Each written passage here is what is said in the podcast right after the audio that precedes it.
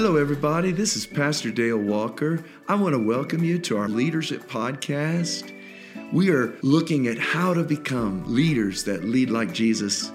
I'm excited to have you listening. If you want the notes on this, you can get them at dalewalker.life. There's also a lot of other resources to help you grow in your leadership. Share this with someone if you are blessed. I know you will be. God bless you. Well, hello, everybody. Just really excited to share today with you this in our series of Leading from the Throne Room on the discussion of bringing the atmosphere of heaven into the circumstances of earth. Just have such a burden in this podcast to encourage you as leaders, every one of you. You have influence. You have an ability to impact people's lives. And one of the ways we do that is by creating atmospheres.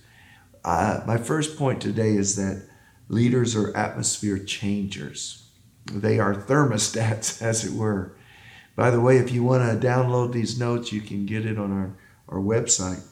But Jesus talks about this in Matthew 5:13. He said, you know, you are the salt of the earth. And then he talks about you're the light of the world. With the idea there that your presence makes things brighter. Your presence is to help people see God and His works. And it's to flavor the conversation like salt does that would make people thirsty for God. You know, I remember growing up as a little kid and my grandma Hellblink, she was an atmosphere changer. You know, she just had the most jovial personality. She would walk in and she'd start laughing, encourage everybody. She'd play a silly game, throwing up a feather, and said, now the game is everyone laugh, but when the feather hits the ground, you got to stop laughing. Well, you can imagine everybody tried to stop, but she would immediately bust out laughing. And so we would all go into it and laugh. And she just changed the mood of everybody around us, around her. Now, this is so crucial because what leaders understand is that having the right atmosphere is often even more important than working hard. It's very much like soil. You can work hard as a farmer, but if you have unhealthy soil, if the environment of the soil isn't good, you're not going to grow plants. It's the atmosphere that's like the tide that the ship rides on. I know that many of us who have parented, we know that the most important thing sometimes is not what we want our kids to learn, but can we set it in that atmosphere? I know with my kids, if I really wanted to engage them, I needed to have some fun. I needed to create, first of all, the environment that would make them want to learn. And I tell people who are ministering, it's like Jesus clearing out the money changers. You can preach the best sermon, but if you got the money changers, it's going to make it hard. And those of us who have preached, you know, I've been in environments where it was so incredible that I felt like I could have sang Mary Had a Little Lamb and, you know, 50 people would have got saved. And other times I felt like I was preaching my very best sermon and people were asleep. This is huge. We say around here a lot, people will forget the things that you say, but they'll never forget how you made them feel. It's that atmosphere. And so I just want to challenge you from the beginning, whatever you're doing, ministry or sales or parenting, what is your strategy to help people feel the way you want them to feel so they will be able to receive what you want them to receive? And my wife Sharon is such a great atmosphere changer. And, you know, the first thing she did as a children's pastor is she created, okay, we want to create the safest, funnest, most God-filled hour. And what we realized is that those first impressions were huge. You know, people decide within a matter of a few seconds how open they're going to be. And she just would go out of the way to make that first moments extraordinary. Meet kids in the parking lot, whatever they have to do. To create the environment. I was reflecting on this and thinking about a lot about Martin Luther King Jr. and why finally some laws were able to be changed. I believe it was because he and the civil rights movement were able to start to change the atmosphere that's still changing. Now, how do we do this? Well, once we're aware of this, we understand the key to shifting atmospheres is leading from the throne room, what we have been talking about. It's being in God's presence, because the atmosphere that changes people's lives is that atmosphere that's in the presence of God. You know, I believe the kingdom of God is a lot more than a place. It's a dimension.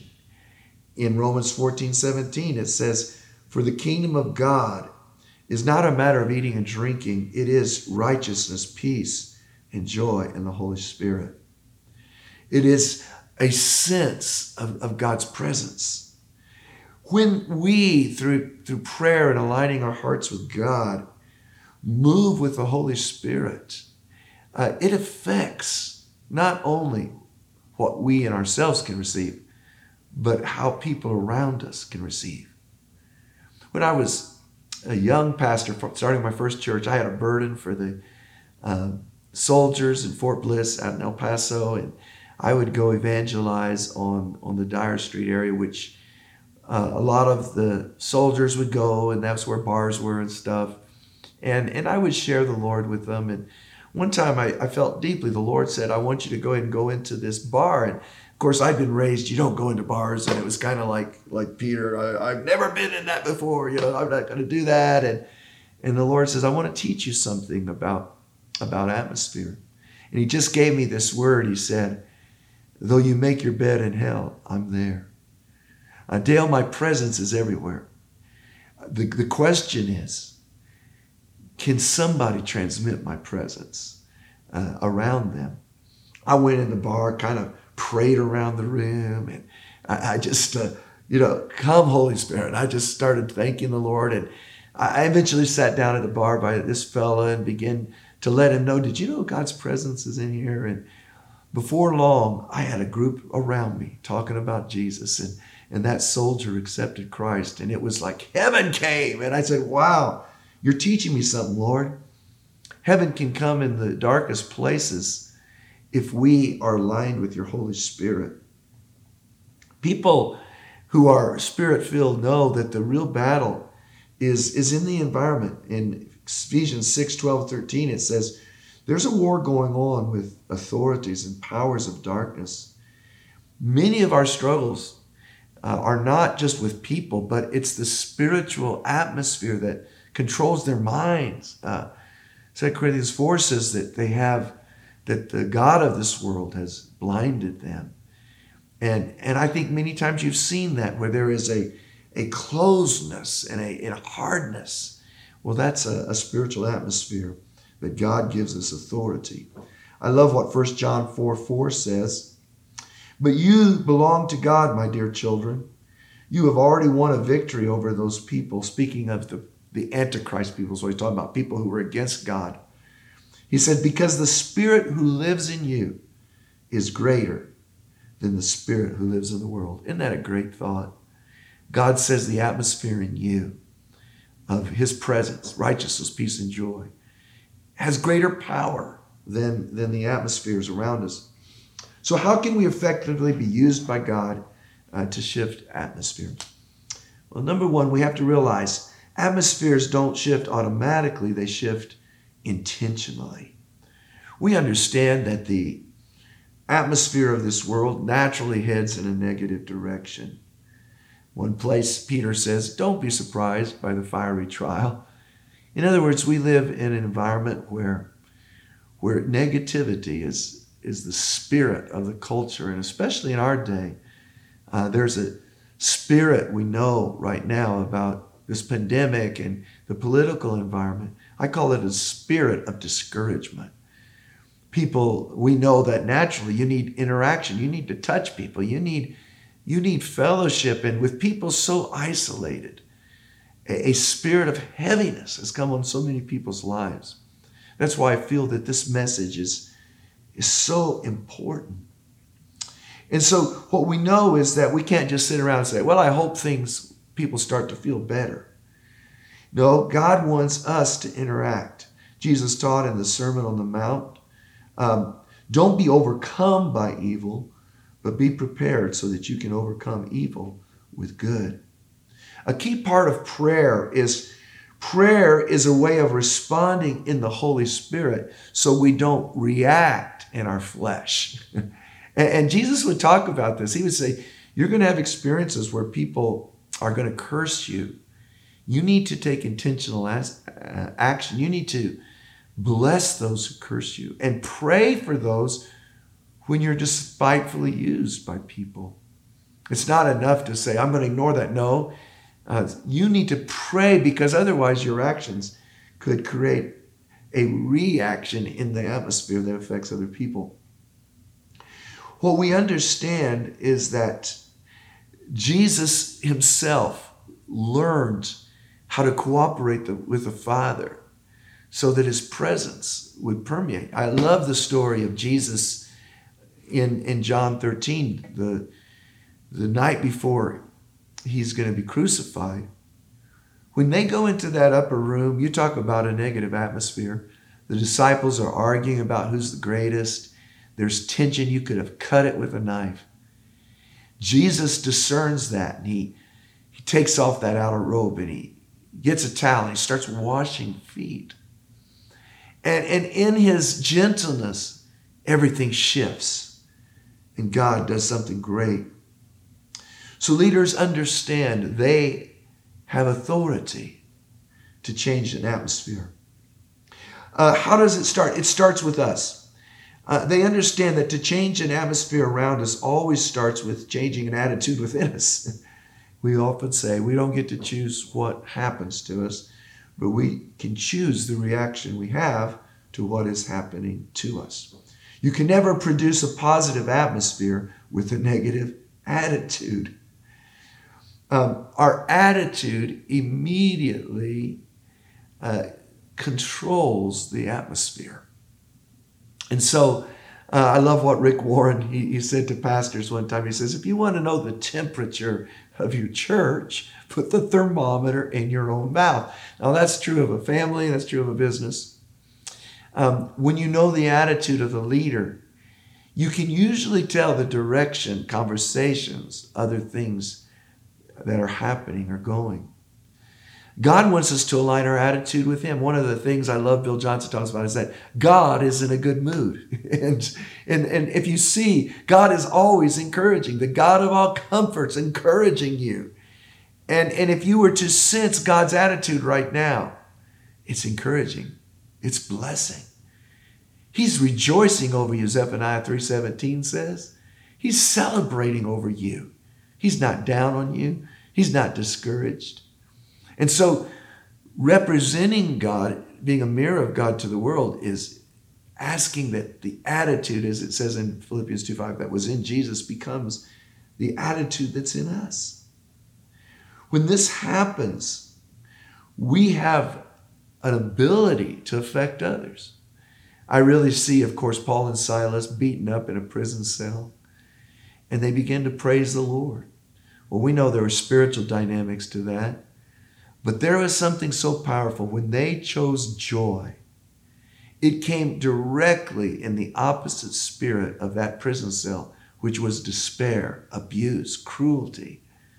Joy came in and dislodged the dark spirits, opened the heavens for God to move. The earthquake came, and the glory of God came, and a church was planted. So what are some steps we can take then within ourselves and with others around us? Number one, discern the attitudes that are around you, what you are feeling. Refuse to partner with negative attitudes, and determine that you have authority to partner with the attitude and the atmosphere of the Holy Spirit. You know, people who change atmospheres, they read the room. They sense the mood. They sense it in their own heart. They know, wow, I've got some work to do. And I just love to tell the story about how Jesus, when he talked about the heart that we have, he says it's like ground. And the word is sown on the ground, but some have hard ground, some shallow ground, some ground with lots of thorns and weeds, and some have good ground. And even on the good ground, some produce 30-fold, 60-fold, 100-fold fruit. You know, I've heard people say, well, if only I had a better teacher, a better preacher, I'd really grow in the Lord. Well, maybe not. Maybe if you had a better heart. It's really so often not what the word is out on the outside, but the positioning of your heart. Friend, if you want to be a great leader, continually say, God, how receptive is my heart? How much am I partnering with the hunger of the Holy Spirit? If my heart's right, I could produce an atmosphere that's incredible, that would change my family. I could lift the spiritual atmosphere of my marriage. And so often I tell people, the reason we have difficulty with hard conversations is not the conversation, it's that we don't have an atmosphere of trust, kindness, respect. When we walk into a place, we feel that atmosphere. Maybe you can discern, as I've described in this pandemic, a heaviness, a discouragement. Some places you walk in and there's a victim mentality. There's a complaining spirit. There's an unbelief. Isn't it interesting? It says Jesus could not do many mighty works in his hometown because of the unbelief. Even though he was God, the atmosphere of the hearts were so closed to him. As I said, discernment means looking at our own reaction. Sometimes we wake up in a mood and we need to discern that. Maybe that mood is just, you know, we got a headache. And maybe it's actually a burden for other people that God's putting on our heart. Or maybe it's a demonic attack. Sometimes that happens to us. Well, we can't deal with it if we can't recognize it. And so we pray and we claim our authority. That's the third thing. We claim our authority in Christ to take authority to choose what we will partner with and what we will refuse to partner with in our spirit. We can... by the power of the name of Jesus, we can say, in Jesus' name, by the authority of Christ, because I am crucified with Christ, I do not have to partner with anger.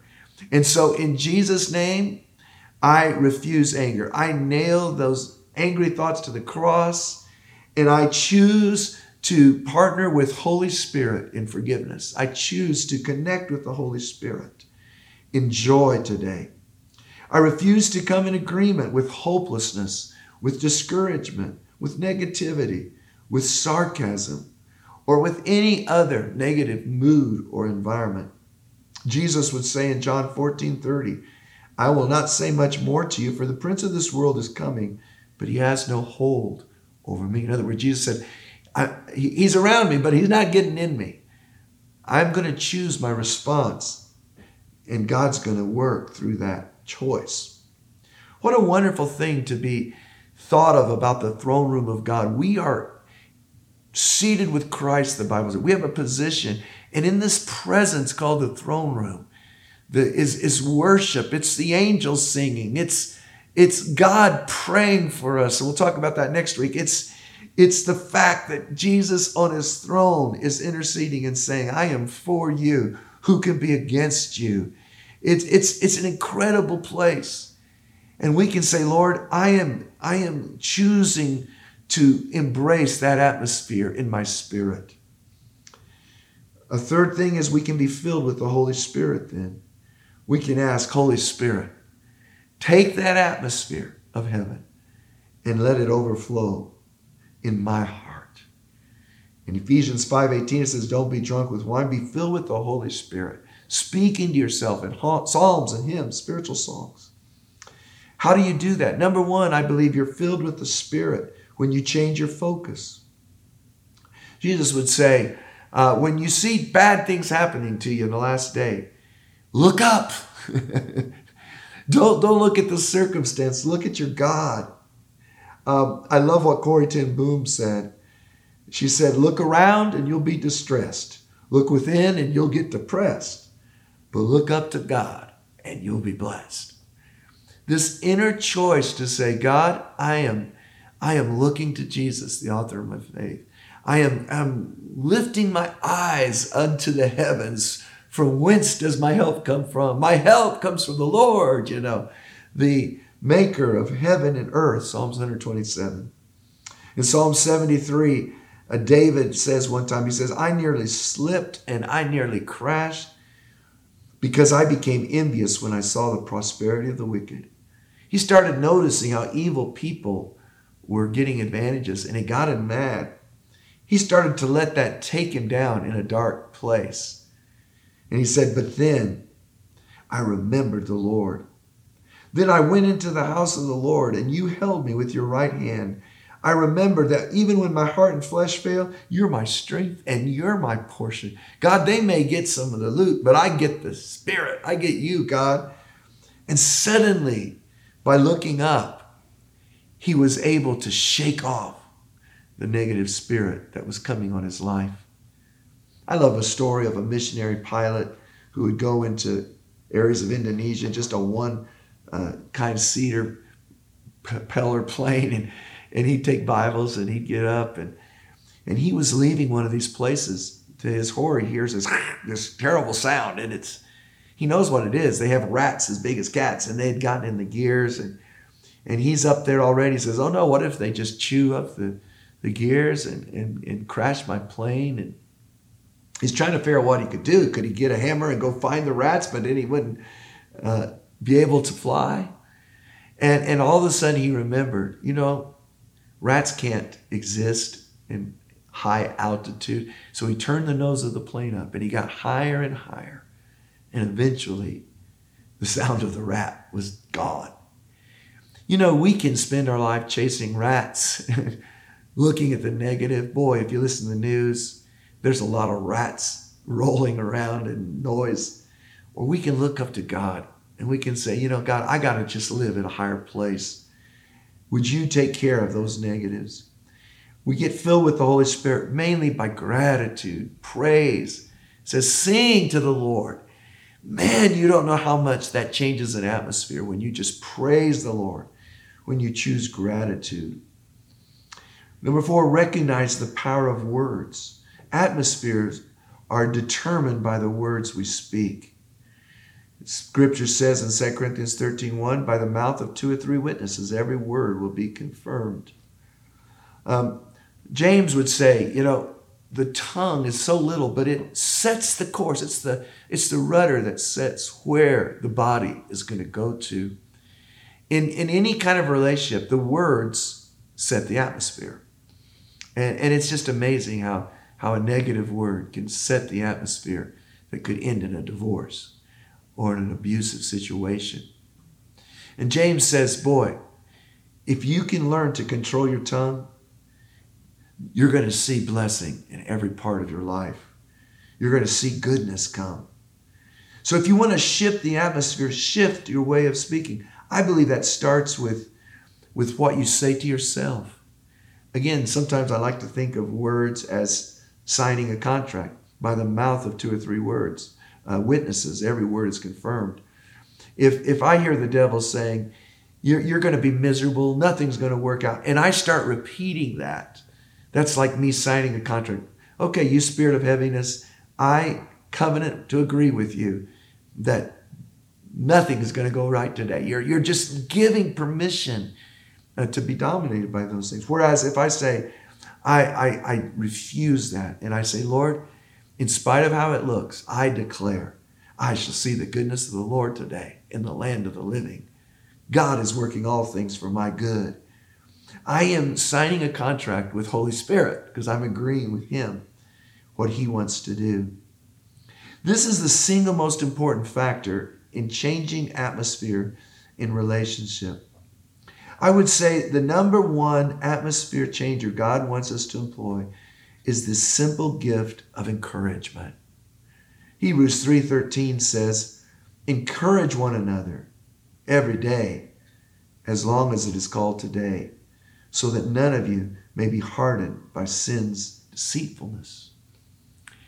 I believe that this call to speak words, to enter into every relationship and into every relational atmosphere looking for a way to build someone up, looking for that fruit, you know, that apple of gold in a setting of silver, looking for what I could say to this person that would shift the atmosphere of their discouragement. Never has this been more important than in this day, as the spirit of discouragement is on people. The word encouragement originally came in the original language from something that you would say to a soldier who was about to go into battle, who was frightened. It was a way of putting courage into them. Literally, to speak encouragement is a supernatural. Someone called it like putting spiritual adrenaline into people, putting a spiritual EpiPen into somebody who's about to suffocate, and resurrecting their heart.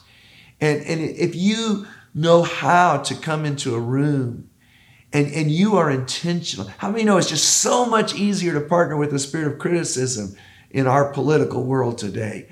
And people just naturally, you know, tear down. And yet the great art of saying, there is a way I can encourage somebody today. I remember my dad used to say, Dale, just do this one thing, encourage everybody. I said, well, what if they don't need encouragement? He'd say, believe me, everybody needs encouragement, because everybody is discouraged and hurting in some place in their life. And if you can find those words, you can change an atmosphere that can change a life. I love to tell the story. When I was in 7th grade, I was always in trouble, poor student. And I got in trouble one day. Miss Hasty called me in after her class and was ready to go to the principal. And I forget some silly thing I had done.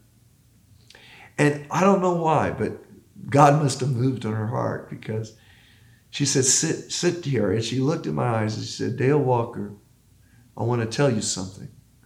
I know something about you. I said, oh man, I am in trouble, you know. She said, Dale, I know that you're a leader.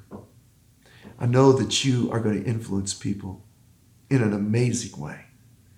I know that right now you're using some of your gifts wrong, but you're going to turn it around, son. I believe in you. Those words were like magic in me. I didn't say anything. I started to quiver inside. But inside of me was born a new atmosphere of how I saw myself. And I went on to really change and become a pretty good student. This is so critical now. As you go into a room, as you begin to give a message, as you begin to correct someone, as you begin to deal with a problem, don't rush to the problem.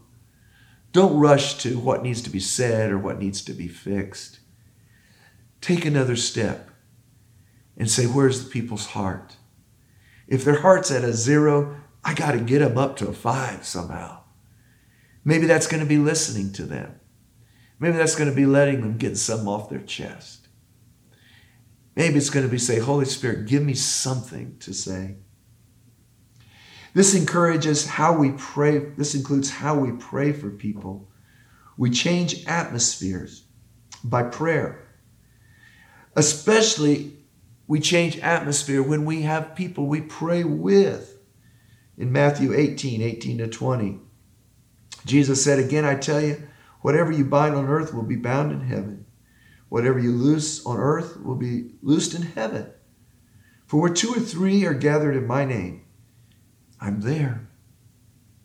And what Jesus is saying, I have given you, and we said it in our last stuff, I've given you keys. I have given you keys to blockade, to block a spirit of despair, to say no to hopelessness, to come in the spirit and we get ready to go in today. And I'd say, it's to say, Lord, in Jesus' name, I know the people are hurt right now. I know they're offended.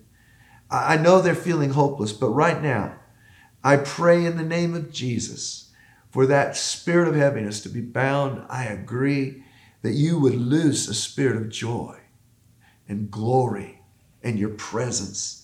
Thank you, Lord. And then if you find someone you can pray with, I found it's kind of like creating a whirlpool in a swimming pool. The more people, sometimes I'll just call a friend and say, I'm gonna face a very difficult environment. Would you be in agreement in prayer with me that we could change that.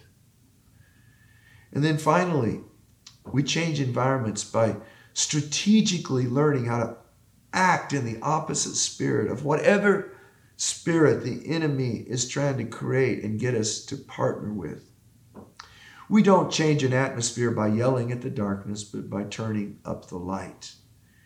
If you want to get rid of cockroaches, you can try to chase them down, or you can turn on the light. You can create an environment, and cockroaches don't like the light. You can clean and wash, and cleanliness gets rid of the rats. You can work on the inner spirit of the place.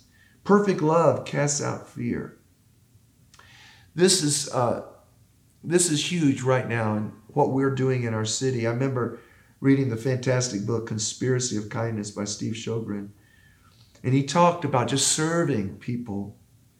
He says, if you will consistently sow seeds of kindness in your city, eventually you will create an environment in your city where people are continuously coming to Christ. Oh, wow, that was so good. We found that's true. We're doing a drive-through where people come by for boxes of food, hundreds of people every week. We do what we're calling Love Las Cruces to Life. We went and just sang outside of the windows of people in nursing homes, packed food boxes, did yard work for widows and elderly people, went and gave quarters to people in the washing machine, in the laundromats. Every way we could, we washed cars for free. We gave little cards of encouragement. You know what's happened? People have started coming to Christ. This is so key when you are in a place where there's been a lot of wound. Don't try to just get a lot done, but ask God, how could I sow some seeds here? I love, of course, St. Francis' prayer. Lord, make me an instrument of your peace. Where there's hatred, let me sow love. Where there is injury, pardon. Where there's despair, hope. Where there's darkness, light. Lord, if it isn't receiving, it's in giving that we bring eternal life. I have seen that if you need a change in your family, begin to think of the spirit that's tried to oppress you. Act in the opposite spirit. One cute story I like to tell about my wife, Sharon. She's so good at this. And we had a neighbor. His name was Bob. He was retired, like sergeant, and he was a grumpy. They kind of called him Grumpy Bob. And people just stayed away from him. He had a meticulous yard. And one day we noticed that our cat was missing. And come to find out, he had set cat traps and he didn't like cats going in his yard and messing with his yard. And our little cat, Frosty, had been taken captive by Mr. Bob. And I have to admit that I wasn't really all that upset about it. But Sharon loved her cat. And I remember getting home that night, and she was working in the kitchen, and she was, I could see she was kind of moving pans and kind of hitting that thing, spoon. And I said, what are you doing? She says, I'm making brownies for Mr. Bob. I said, what are you doing? And she said, I am so mad at him. I'm so hurt by him because, he put Frosty, into the pound, and all this. But she's praying. And I'll never forget, she goes over there and says, I'm sorry, Mr. Bob, but we know that you don't like our cat. I just made you this to know that I'm sorry, and we'll make things right with you. And she began to just talk to him, and all of a sudden, big old tears came down his eyes. He kind of got really quiet. He started apologizing to her, literally went and helped get the cat out of the pound. It wasn't much longer after that in a conversation with him, I got to lead Mr. Bob to Jesus as his personal Savior. But my wife had changed the atmosphere so I could bring a message. Ask God to show you the atmospheres He wants you to create this week. Pray about it. Go into the throne room. Bring the Spirit of God from there to the hard places you have to go. In Jesus' name, amen. Thank you for joining us for this episode of Pastor Dale's Leadership Podcast. It is our hope that you have been inspired in a great way. We encourage you to stay tuned for future content. May God bless you richly.